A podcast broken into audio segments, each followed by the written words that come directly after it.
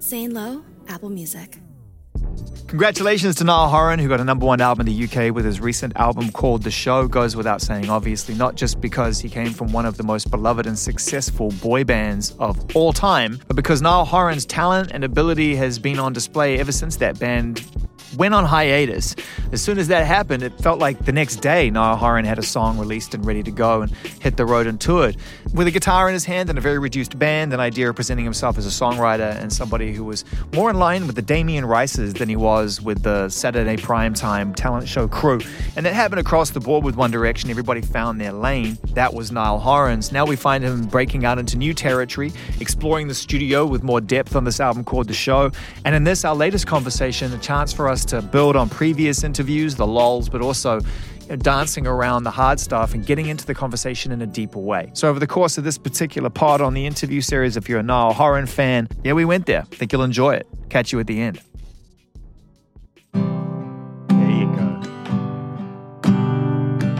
So, when you've got this rolling around, I'm assuming that you've got the guitar and you're playing this. This is piano.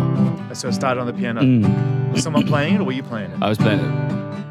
You play it for a while before you Yeah. start to realize where you're going to go with it? Yeah, How long was this rolling around for you? about 20 minutes. Oh. You're just going around on three of the most simple chords ever. and you're just sitting there, just playing them, playing them, playing them, playing them. And then there has to be a moment when you step off the ledge and you actually.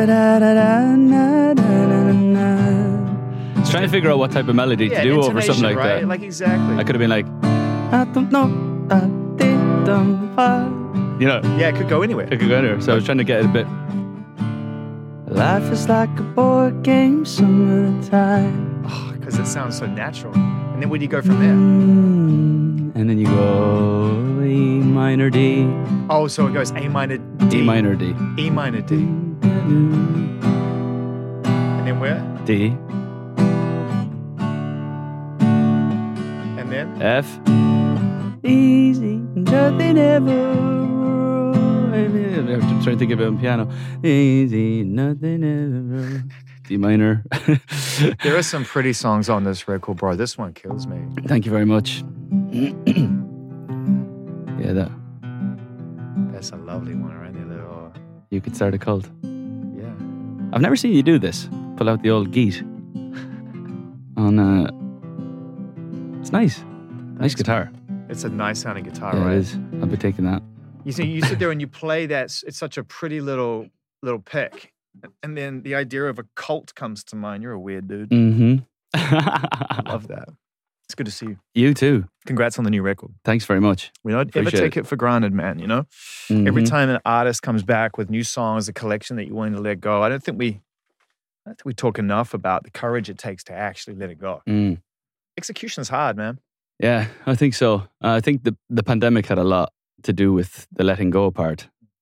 I probably did more letting go in the last three years than I've ever done in my life. there's very few people I could actually have this conversation with because most people, you know, we we we'd built up to a certain pace of life by the time quarantine hit, and then yeah, it it, it took everyone by surprise, and we all had to adjust and terrible tragedy and sadness, so much sadness.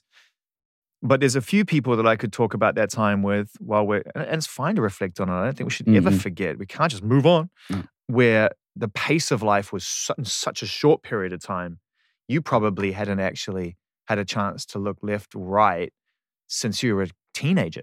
Literally, I don't think up until that point I had any time off of any sort of length for ten years. Probably before I started. Yeah, because people forget. I think people forget now. Everybody's out the gates that you moved quick. Mm. Like I moved out home when I was sixteen and never moved back. I never moved back. And also when the band went into, and I need to use this word carefully because otherwise fans get terribly upset. when the band went into hiatus, um, you again, you just ran. You hit the ground running. You're like, Yeah. I got songs. Yeah. So you Yeah. you never actually stopped. No, I just got the head down. I just had to. When you leave something that size, it's it. You just have to trust in what you can already do. Yeah. I trusted that I could write a tune or two, and I performed in front of a few million people. so I had just trusted in that and just went with it. God, otherwise your confidence could have been so knocked, right? I Mhm. mean, you could have been sitting there just just just going round and round in circles trying to figure out what that means to uh, Mm. to what you're about to do. And at the end of the day, it's like, dude, let's just go. I just had to do what naturally came to me as well. I didn't want to like go and start finding a sound. I wanted to just pick up the guitar and just keep your fingers crossed that it comes out the way you want it to. What was it like the first time you ever picked up a guitar? Apart from hard, because people don't talk about that. I mean, did it feel like did it sit in your hands and in your arms with a sense of real instinct and was it nature? Yeah, it felt like the right-handed stuff, the rhythm I ha- I somehow had naturally, but you don't find that out until you pick up something, do you? Um, but yeah, I know. I just it felt it felt right. It was like a little Spanish guitar that was given to a pre- gives, given as a present to someone else, and then I they weren't using it, so I was like, I'll have that. Do you know how many people have learned their instruments by playing other people's gifts? Yeah. So I'd say more more, more often than not. It's always the way, right? Because often we give things to people assuming that they want it, Mhm. but it's actually the people who stumble across it and make the decision themselves. That's always the case. Yeah, exactly, man. What what what role did music play in the house for you? Like from a parental point of view, a sibling point of view? It was huge. Um, no one was musical, but huge music fans. Like I was, I grew up in with vinyl in the living room, and my parents weren't particularly like English '70s rock fans. They were more the American stuff. So it was all very Laurel Canyon-y. Mm, Um, all of that stuff. James Taylor. all of it. James Taylor, Joni Mitchell, Joni Mitchell, Crosby, Stills. The Eagles. Eagles are our number one. Yeah. I went to my first concert when I was four. It was an Eagles gig. Amazing. Mine Um, was Kiss. Ki- There you go. There's the two ends. Look at us. Look at us. Who'd have thought? Not me. I wouldn't. Uh, I love that. so yeah, I was just grew up on that stuff and just instinctively, it, I just always tend to head back that way instead of like I just when I pick up something, it just goes that way. What is your relationship like with the song when you finish it, when you're done with it and you know it's mixed and mastered and stuff? Can you listen to it and be a fan of it or do you move on to the next one? Yeah, I found even more so on this record, probably because I'm more clear minded. But um, I definitely like st- I'm still listening to the stuff, which is Isn't great? which is a good thing. Isn't it cool to be a fan of yourself? I guess so.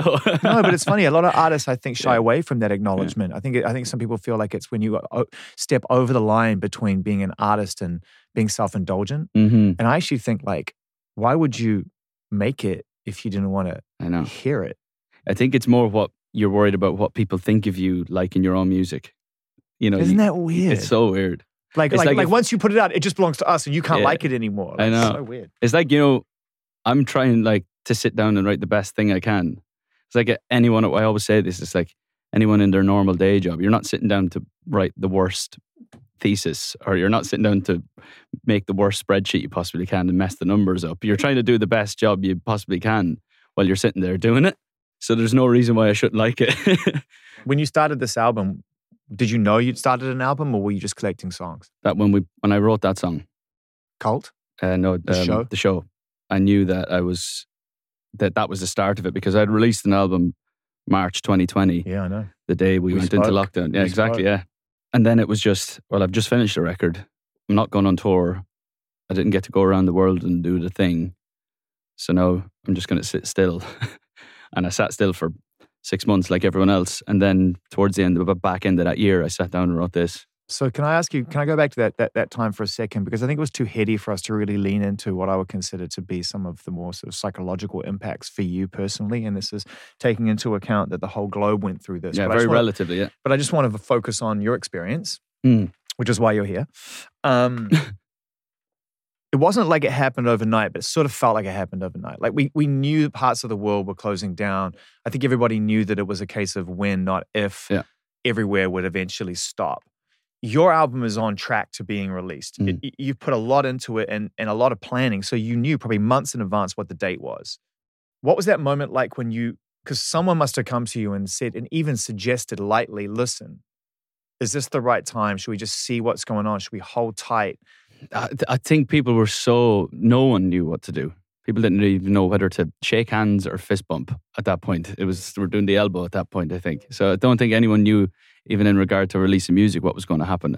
And I remember I was sitting in James Corden. I was doing a week on James Corden, and I was sat in James's office, and we were chatting between shows. And on the TV, they're saying you've got 24 hours. This is the day my album's coming out. You've got 24 hours to leave or stay.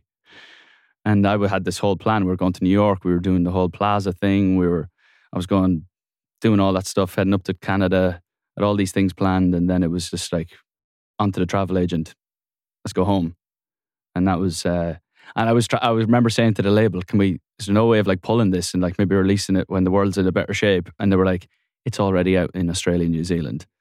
Well, yeah, that's a last minute request. I mean, Yeah, if, that if, is if last. the store's turning, The then- stores turned earlier down there, obviously. So um, once that happened, then it was, it is what it is It from is that point. it is. Yeah. And, you, and you went home, and how did you feel when you dumped your bag on the floor and you knew that you, was, you were going to be there for the time being, but your music was traveling? it was great. Like it was, it was good to see it from a still perspective. What was going on online, just like see all the fans react to the songs, and then, then it was just their yearning for wanting to see it live, and I couldn't give it to them, and then, uh, and then that's when I was like, right, okay, I don't think we're going anywhere for a while. I'll just sit still and take this as still time for the first time. By the way, you know, the amount of artists that I've spoken to throughout my life that get two, three albums into what I consider to be a phase or an era, who wish that they could just not get out and do the thing around the record just so they could make maybe two albums in peace. Do you know Taylor what I mean? Swift. yeah, right. Yeah, but you know what I mean? Because she she she got it right. She was like, well, I'm gonna make a few. Yeah, she's right. And I think that um, you know, a lot of times it's like make an album, go do the work, make an album, go do the work, make an album, and it's great work. So for you, I suppose, I, I wonder whether that that was kind of a moment of clarity for you, realizing, look, if if I can't go out there and support this previous album, then maybe I should take advantage of that and just kind of lean into my creative spirit a little bit more and a little bit of this space. Yeah, yeah. I think I think you you have to let it come though, as as you know. You can't just be like, okay, well, I've got all this free time now. The whole world's become a creative. Um, That's so true. The whole world had become a creative. yeah, and I was just like a bit of, I was like still angry at the whole thing. yeah, yeah, yeah, and yeah. um, I just was like, no, I'm just going to sit still for a second, and hopefully, in my living room, there's a piano, there's the TV, there's the couch, there's the dining table. Hopefully, I'll walk over to that piano one day, and something will come. And it took me probably till August or September of that 2020 to play that. And the first line I wrote was "Life is like a board game some of the time," and I remember thinking, "Oh, okay, I'm this, ready. This makes sense. I'm ready. What's going on right now? yeah, The moves you make." yeah, the roller coaster of it all. Yeah. Um, I was like, this this sounds like the start of an album to me, which doesn't come often. I mean, I wrote the first track of my, you know, one of the first songs I wrote in my first album was Slow Hands, and I don't think that has the same sort of like lyrical sort of. No, but it's different. know. No, I understand. Okay, the lyrical poignancy is different. Yeah. But Slow Hands sounded, if maybe not narrative wise to you, to every one of us. But it did at the time, but But but it sounded like Mm. I'm here now Mhm. and it's me. Mhm. Yeah. Just me. Yeah. And it felt like that when that song came out. yeah, I agree. I just think of where where I'm at now, it would take something like that to get the engine started. Um, Were you living on your own? What was you? It was yeah, me and my cousin, yeah. The two of us just working out, cooking up till all hours, you know, when your body clock was all over the place, but Yeah. you didn't care because you'd know where to be. yeah, yeah, yeah, Um, yeah. like sure. at 11 o'clock at night, just he's gone to bed. We've watched all the Netflix we can. I'm gonna make some music. And I just sat there in the dark with the one light on and just went, bling. So the piano played a huge role in this. I can hear it. Yeah, I think across the board, actually, there was more written in the piano than there was on, on probably anything, yeah. So for people who don't know the difference from a writing point of view, Mm. what is it about writing on a piano versus perhaps the guitar that you think elicits a, a, a different kind of emotional response? Well, I think it's like it reminds me of different types of guitars that you pick up. Like I would probably sing a different melody over my guitar versus if I picked up your Martin, like or if I picked up a, a like a a Les Paul or a Strat or something. Something else would come out because they already automatically have different twangs to them And they feel different. and they feel different. Or if you picked up a Spanishy guitar, or Mhm. And it's the same with the piano. You sit down at the piano, and it could be different types of pianos. You might get like an old upright that sounds kind of Lumineers-y. You're so right because if it, you know that's why when people sort of they tend to identify the heavier guitar sound, certainly in a classic rock level, to a Les Paul. Mhm. Because if you ever pick one of those things up, Mm, they are fucking heavy. hefty. They're hefty. That's like a workout. and they don't have the three notches. They don't. basically all sound the same. They don't. They don't. Click, click, click. Oh, uh, Yeah, it's like you need to know how to play this Yeah, yeah. at its rudimentary level, and you also need to know how to hold it Yeah, you do. They're heavy. You have to have a strong neck. strong, we slash. Pull that shit off. Honestly. So yeah, I think the piano does the same thing. Different types of pianos. I just had an upright Yamaha in my house, and I was just it was new, kind of half new. It was a couple of years old, Yeah. and I just started playing that, and yeah, I was just trying to find different chord progressions that would make the ears perk up. So you'll hear a lot of my stuff. It it's a lot of minor, major stuff. Yeah, yeah, I can. Um, so I do a lot of that just to. Well, how could where, where would I go here to make this sound interesting? Um, so I think that's where things kicked off. When I wrote the show, I felt like right, we're away. This is we're out the gates, and then it was about finding the sound of it, and then it was about the world opening up, and there were the two factors. You're sitting at a piano, it's like one in the morning, it's dark, very little in the way of light in the room. You're searching for the music, waiting for it to inspire you to tell a story or to express yourself. Is it an emotional experience for you at times? Um, probably more so then, yeah. I would like the most emotional record I've made. I'd imagine because I had this massive period of reflection, looking into the future a bit, you know, looking left and right more than I've ever done. Like when you're in the rat race, you tend to just go. Well, your identity is constantly being reflected back at you too, Yeah, because you would Niall to a few people, and then you were Niall to everybody mm-hmm. exactly. very quickly. Yeah. Exactly. Very like. So when you're on, as I said, when you're on the roll, you just kind of you go with it. You do you don't do any thinking in your seventeen to twenty something. You just go. You don't. You don't. There's no time for thinking. Just just having fun and Yeah. enjoying it. But then when Uh, you come out the other end of it, can I ask you a question? I've never asked this of anyone before, but I'm, I'm, I'm excited to ask it. Did you do therapy after One Direction? I, I didn't, and I still haven't, and it's something that um, people are recommending, and I feel like I, I want to go and do it. I, Like- I, I'm a fan. Yeah. You know, it requires means, and I, res- and I re- respect Mm, that. mm, mm. But there are lots of avenues for you that don't, that, that allow you to be able to explore your, the thoughts that you can't actually identify in, in, in real time. That's what it comes down to. It's just, it's, it's giving you the space to be able to recognize there are things that you're carrying with you you don't quite know you have. Exactly. Yeah, I would count myself as like a a good talker. I've got no problem telling people how I feel, but I feel like, as you say, that's just surface level. I'd Oh, imagine. yeah, because so, 'cause so am I. And guess what I've worked out as I got older was that the talking, I was distracting myself from the inner voice. My outer voice was doing all the work. Zane Lowe was doing all the talking. But, but I didn't. He's a good talker, mind you. Yeah, that was the, that's a problem. I wasn't listening to myself. when you started to kind of identify those experiences that you'd had during that kind of time of of solace, did you sort of did you like yourself? Did you like who you had become at that time as you were making this album? Uh, yeah, I would, think like you just it's more of a period of reflection and just looking back at like the achievements and the the you know the gratefulness and the just all the things just are. I think it's at the age I'm at too, where you know I'm at the end end of my twenties, and it's you know I've done a lot in a short space of time, and there's Yeah. there's a, there is a lot to look back at and look forward to, and look left and right at, as I say. So it's it's just taking it all in, and then having you know your couple of outlooks on things, and and that's where the show came from, like the show being the metaphor for all of this. All of it. Yeah, it's true. There's a there's a lot in the framework that is relatable. You know, song one, encore, out.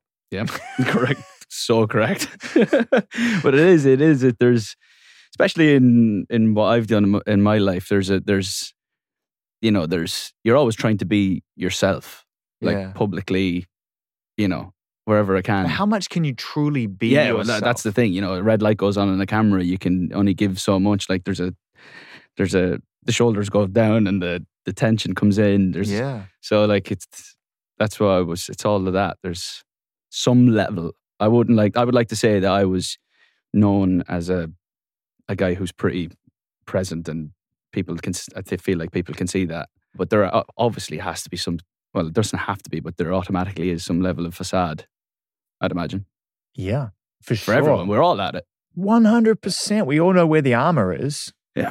You know, but but when you as this is the other thing about like doing the work, as they say, um, and kind of doing some internal work. People always talk talk about it in relation to kind of um healing, and it and it is important. But what they actually what what, what doesn't get talked about enough is that role it plays on your future. And how it actually creates space to fill with great things because you let some of the unnecessary things go. Yep. So it's actually about opening the door to the future. Yeah. I want to get into the album in a second, but one more question on that level. When people, so you said something before that was really poignant. You said some people are suggesting that it's something you should do. Yeah. Right? What do you think that they are referring to when they say to you specifically, you should talk to someone? Um, I, th- I, th- I think it's just, and I remember it was, I remember having a chat with, and I hope it doesn't mind me saying this, James Bay Yep. Love James. and um, and Sam actually, Sam Smith, Mm. and we were talking one night about um, therapy and stuff like that. I really hope they don't mind me saying this, Dude, it's an open forum. And by the way, I've spoken to both of them at various points about this kind of stuff. So and it was more like it was more the experiences that we've all been through. These Mhm. were this is where famous people conversations are good for me. You know, like, I don't have many of them, but they're good where you can. We've all been through a similar thing where it's like an upward trajectory and Yeah. fast, yeah, and you don't realize what's what it's doing. So it's more of a like based on your experience and what you've Yeah, been through. yeah, It's just like I think this would be a good. Not like not saying I think this would be good, but the more I hear of it, the more I'm like I think that actually might be a good idea for me. creating a context that you can understand. Yeah, correct. Honestly, because if you hear it off Yeah. everyone, yeah, I, I just understand it from their mouths more than I would most people, you know. And here's the thing I really want to put in front of people from my perspective as a fan. We need you to work things through and grow to give us the gift of music. Mm. And it is a gift. Like we talk a lot about music in relation to numbers and business, fine. But it is, if you ask anybody watching this right now who's a Niall Horan fan, and millions of people will see this, and ask them what their life would be like without your music, mm-hmm. they'll give you a deep answer. yeah, yeah. They're not going to sit there and go, one less song on my playlist. They're going to sit there and go, that music has changed my life. And that happens all over the world, hundreds of millions of times a day. And so we need you to figure it out over time, But we don't get this. no, it's true. It is. It's so true. You need, like, if you think about some of the biggest songs of all time, they've all been from really deep places. If you think about, like, you know, Paul Simon to Bon Johnny Iver. to Bon, bon Iver, like you could be here all day listing off some of the biggest songs of all time. You know, they they come from a proper place. Look at Ed, Look at Ed. Look where Ed's gone. Where Ed's gone. He's gone.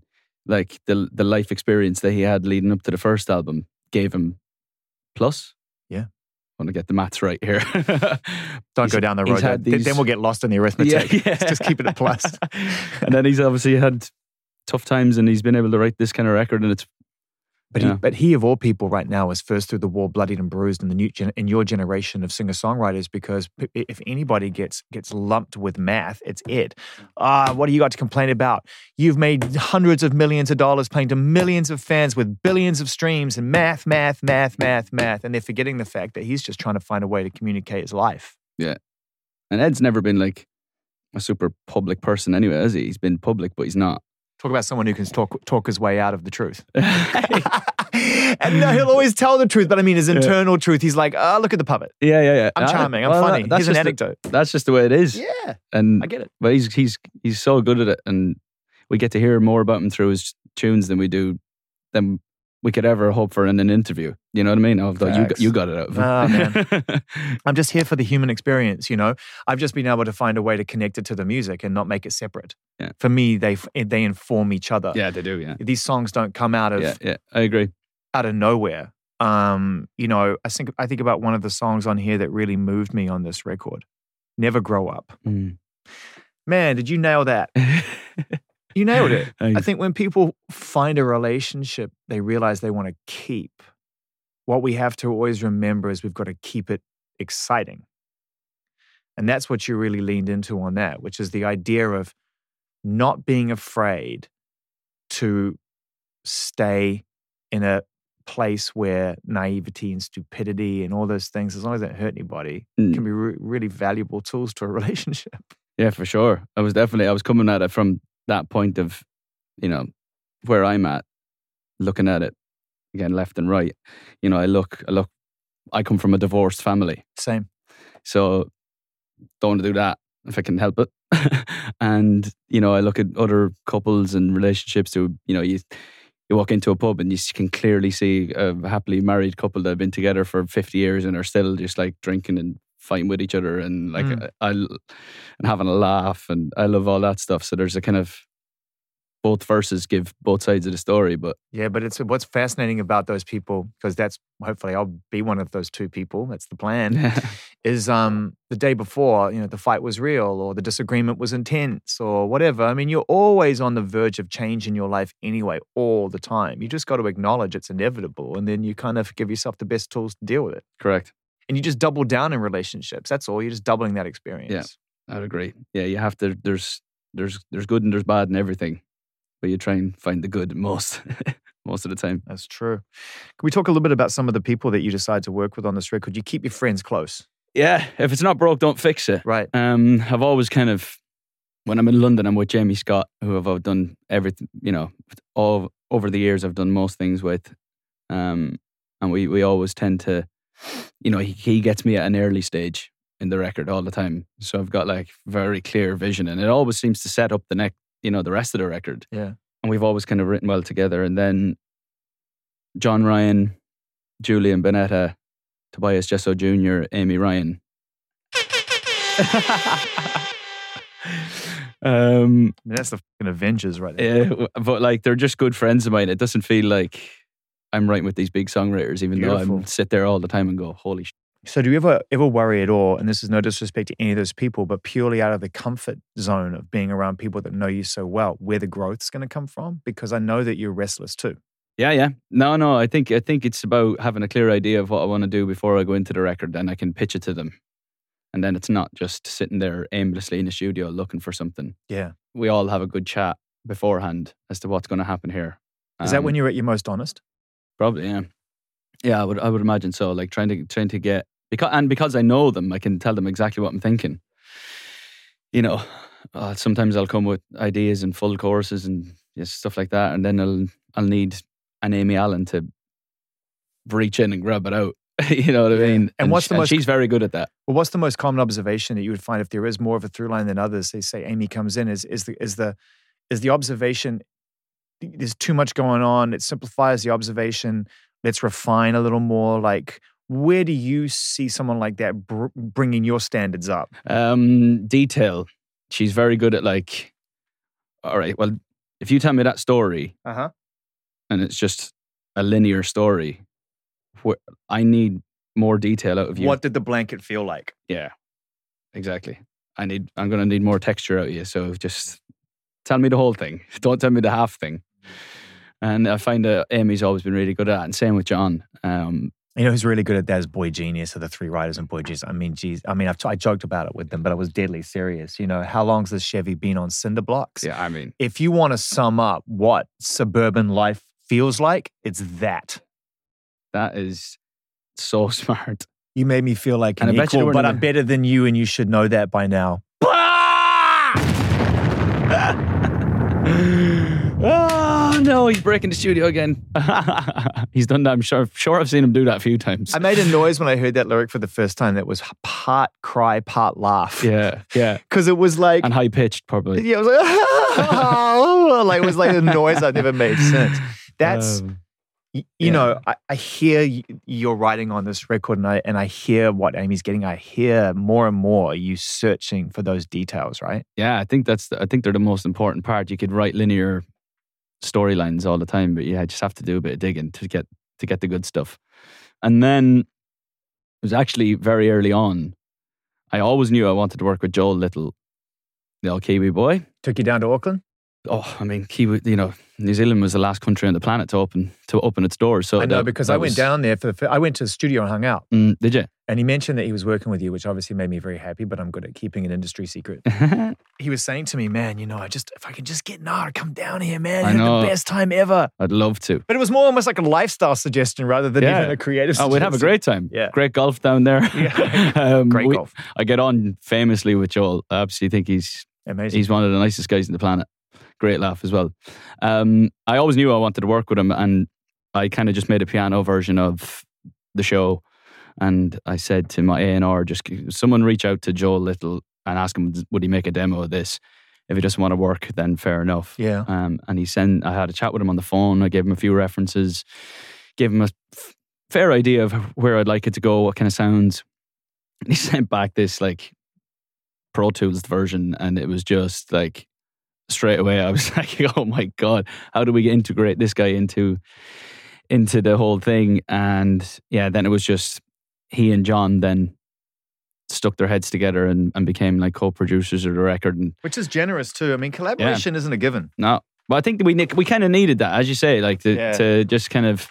We're not trying. If it's not broke, don't fix it. But we, it'd be nice to throw a new set of ears on it and a guy that's kind of, you know, got different sounds and different ways of doing stuff. Do you find writing love songs hard? Um, I find the ballads a lot easier to write. I find them the up tempo stuff. You, I find I need vibe around to get those kinds of melodies out, Yeah. out with myself. Whereas So when you sit down like this, I don't know if this was a piano one or not. guitar, like you're playing, Yeah, it's a picking one. You can, Mhm. yeah, yeah. But like the idea of just absolute servitude and being full service to somebody Mm, in order to preserve the union, mm. You sum it up really, really well. Is it come from a subconscious place, or do you take it almost from like a? I studied this when I was listening to these songs as a kid. I kind of know where this goes. You know. what I mean? Um, I, I always try to make, like, as I said, try and make a small feeling. Well, not a small feeling, it's quite a big feeling, but make it sound even bigger. Like the fact that it's called You Could Start a Cult. Such an interesting take. And then, like, in the second verse, like finding lines like, you know, swear you, you could start a war or two. That's such a great lyric. Kingdoms fighting over you. I think that like they're they're they're the ones that it, that could have very easily been. I like waking up beside you, and Yeah, yeah. you're But my you favorite could person. start a war. Yeah. you just have to go like I know what I'm trying to say. I just need to go and find what's the what's the other version of what I'm trying to say. Do you ever crack yourself up? yeah, that one was funny. We were laughing at that. This was the last song on the record that we wrote. It is. And So it what- was- why? What was missing? I felt like that was what I was missing. Like I didn't have that. And I could have done what I did with the rest of the record and put BVs all over it and strings and and that was my plan. And John just said to me, Keep it simple. You're missing this. This is what we're missing. We're missing this the Niall Horan moment of just acoustic guitar and me playing bad harmonica. The harmonica's great. Yeah, well, they were like, you know, John can play harmonica. And he was like, no, it needs to come from you. Like, what's your version of this? I was like, "Ah, well, I can't play it. He goes, well, that's what we want. we want the honest Yeah. four note Well, that's what's great about the harmonica is you put it in your mouth and you play what's inside you. Yeah. You know, you can't really master that. I mean, you can get really like you yeah. get very fast and good, but it's not like it's not like a guitar where you're just going to be forever learning the harmonica. Yeah, I- like, I don't want to. I always find found that like Dylan, he had his, you know, bits where he would go off and big like solos effectively. Same with Bruce, but a lot of it was very straight noted and haunting and, you know, playing Bob's way. Well, the greats back then, man, it's like Neil's solos.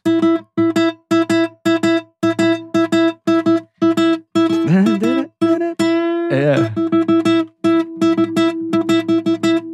That's a Neil Young solo right there. I swear that's a Neil Young solo. And it's the sickest you've ever heard. When you pick up a guitar, what's your default? What's your, def- your default kind of chordal? Where do you go? Where, where do the fingers naturally rest?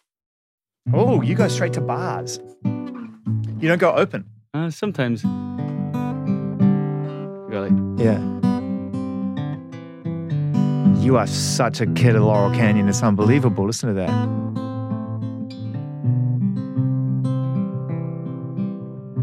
Or those little, just uh, little taps. Yeah. Or like,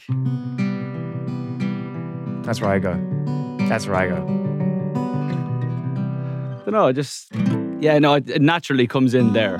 Like that's probably the first thing I do every time I pick up a guitar. Yeah, which is just yeah, like an yeah. op- the most open G you could find. Yeah, dude. I always think when you have the ability to pick up an instrument and you know what's going to move you or you know where to start, Mm. why would you ever spend your time doing anything else than just searching for the perfect marriage, right? The perfect chemistry. I thought, yeah, I just, yeah, you could spend your life searching if you want. Isn't that the point? Well, yeah, hundred percent.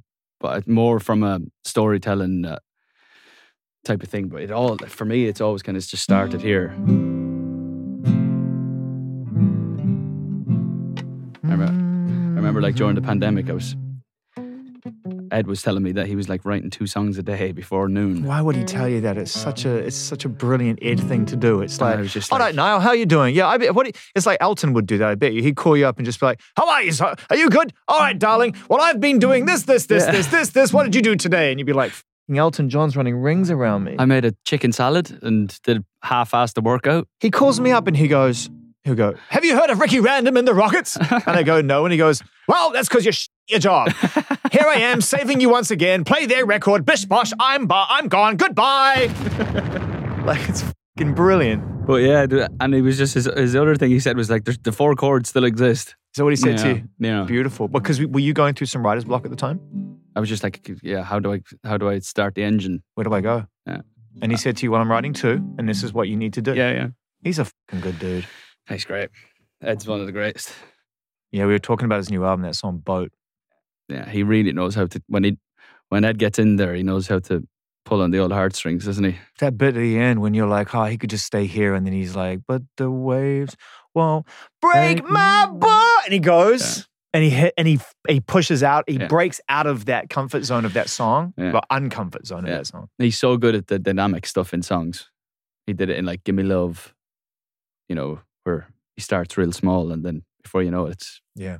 You know, last week there was a big case, and it, no, there is no winners. Everyone's, oh, you know, it's great for songwriters, it's great for it. I get it, but it's also there are people who genuinely felt like there was a legacy at stake, and so you you, you got to, in order to understand and grow as as people, we have to we have to try to look at both sides as much as we possibly can. So I just don't see there's any real winners in the long term.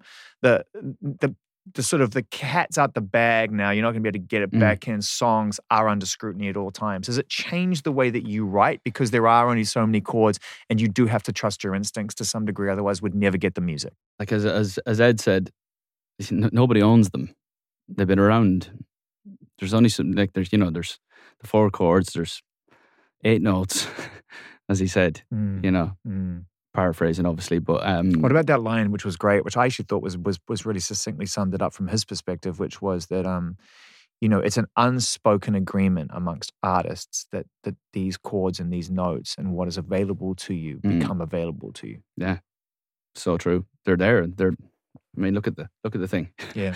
It's got six strings on it and a load of frets. Um, For all of those songwriters that sit in rooms every single day, sometimes two sessions a day, Mhm. you know, trying to make a living, it's them, you know, the Eds of the world, you know, that sit there and try and do the best. There's no way that Amy White, knowing what Ed Sheeran, Jake Gosling, Chris Leonard, and Amy Wadge are like, Yeah, no one's phoning it in on someone else's lunch. No.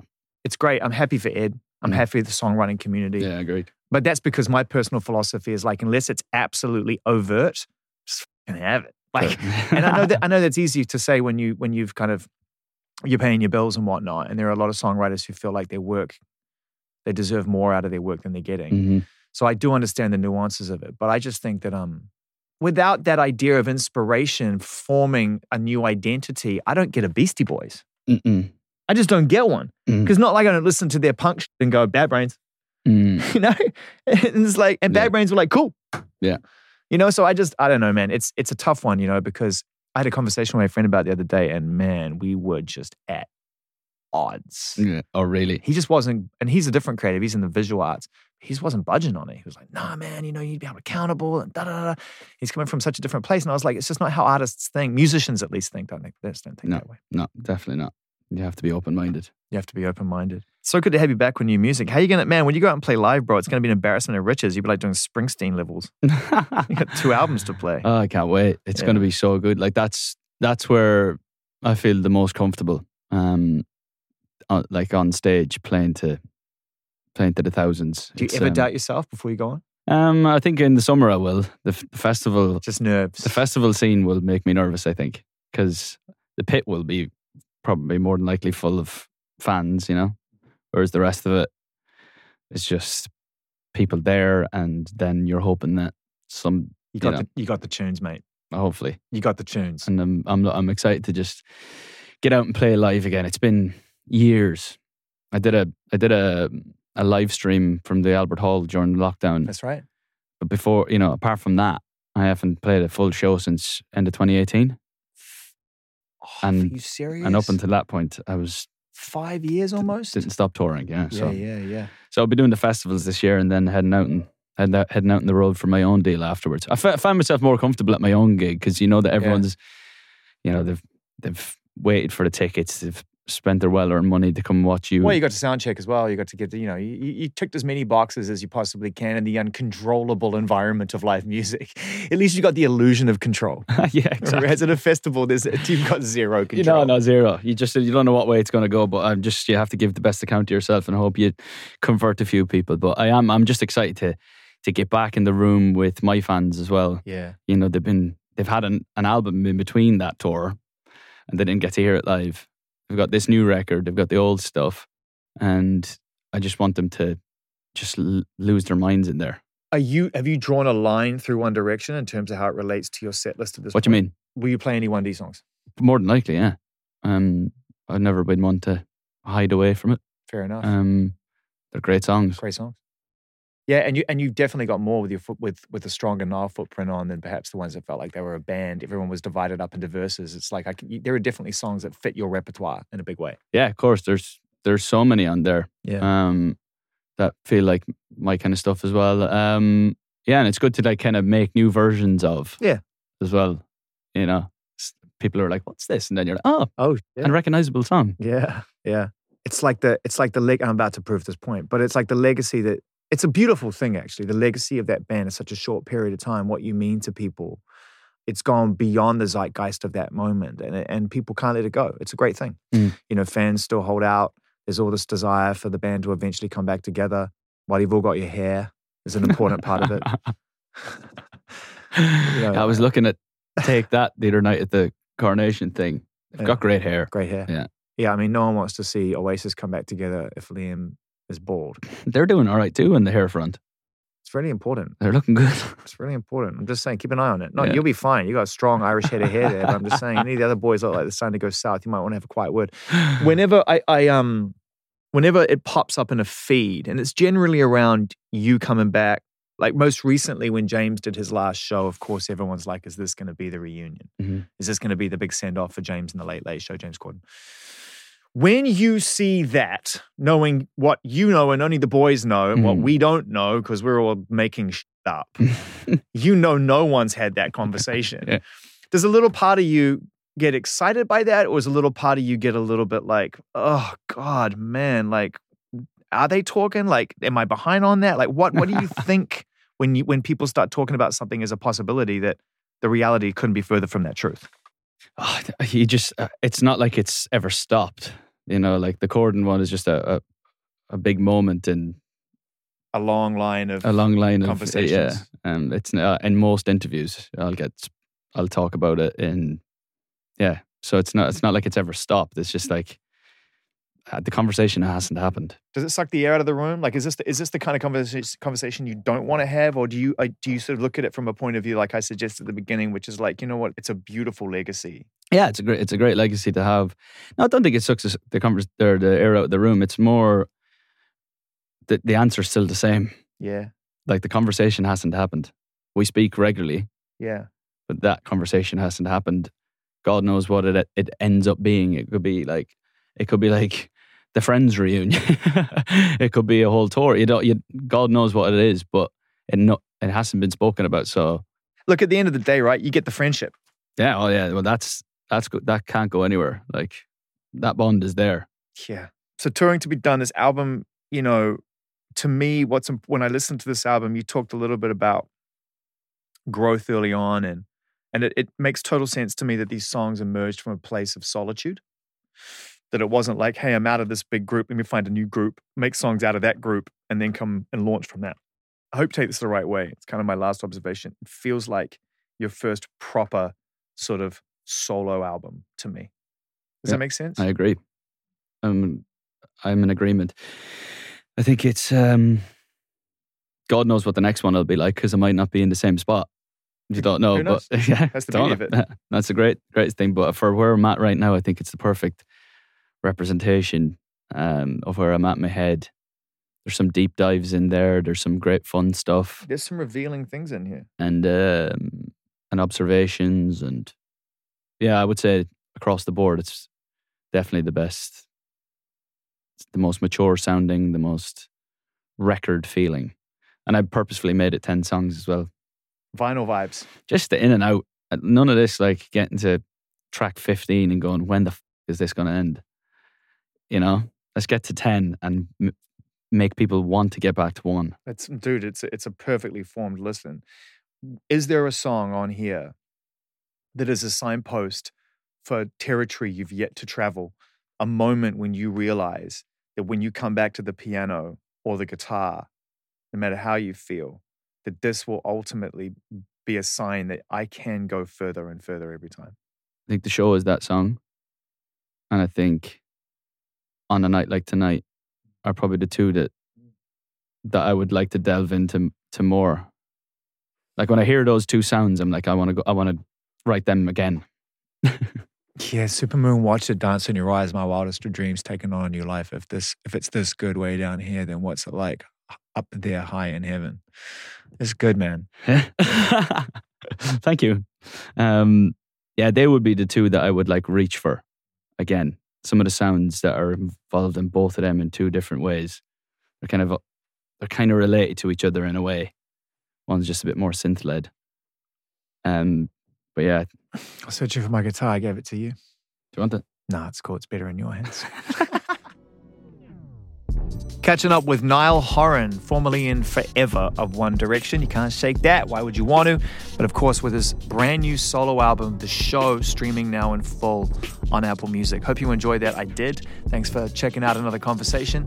And please, by all means, add a comment, a rating, and whatnot here at the interview series.